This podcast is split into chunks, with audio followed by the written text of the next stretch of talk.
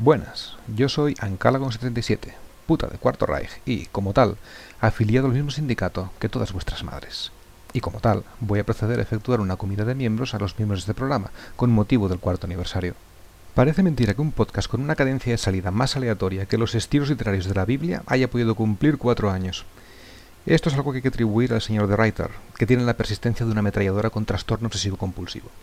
Sí, de Reiter, nuestro Führer enviado por Jehová tu Dios, ídolo de masas, imán de lanzallamas e improperios y, probablemente, el único podcaster español que sabe utilizar los ordinales. Permitidme que me ponga en plan abuelo cebolleta y recuerde por un momento la figura de aquel cuyo nombre no debe ser pronunciado, el primer compañero de The Writer. ¡Hala! Ya está recordado. Ah, toma por culo. ¿Qué significa para mí este podcast? Os lo voy a dejar claro. En estos momentos, el material que publican The Writer y R. Cadrano es prácticamente el único contacto que mantengo con la podcastfera española. Su furioso humor negro y su completo desdén por las formas me resultan estimulantes y refrescantes. Solo hay dos podcasts que me hagan parar las máquinas en el momento de su publicación para ponerme a escucharlos de inmediato, y el otro es canadiense.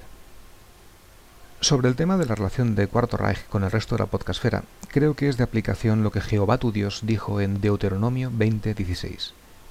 Pero en las ciudades que Jehová tu Dios te da por heredad, no dejarás con vida a nada de cuanto respira, darás al anatema a esos pueblos, a los geteos, amorreos, cananeos, fereceos, jebeos y jebuseos, como Jehová tu Dios te lo ha mandado, para que no aprendáis a imitar las abominaciones a que esas gentes se entregan para con sus dioses, y no pequéis contra Jehová tu Dios.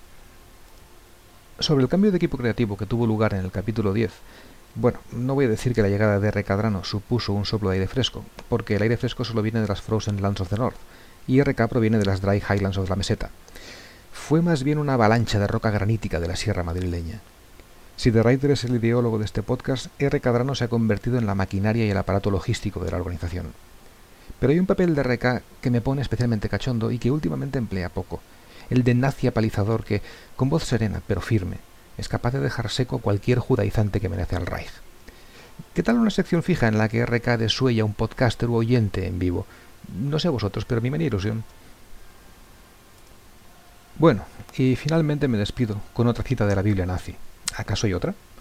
Una cita dedicada a todos aquellos que rezan para que Cuarto Reich se hunda en la miseria. ¿Hasta cuándo, Señor? Y él respondió, hasta que las ciudades queden asoladas y sin habitantes, y las casas sin moradores, y la tierra hecha un desierto. Isaías 6:11. Palabra de Jehová.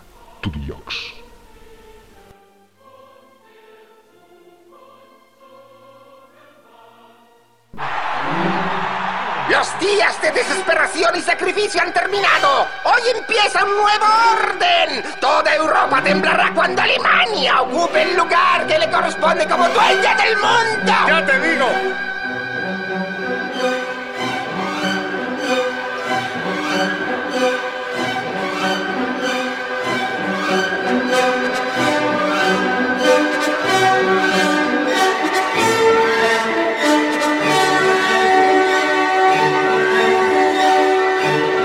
Saludad al Reich, hijos de puta.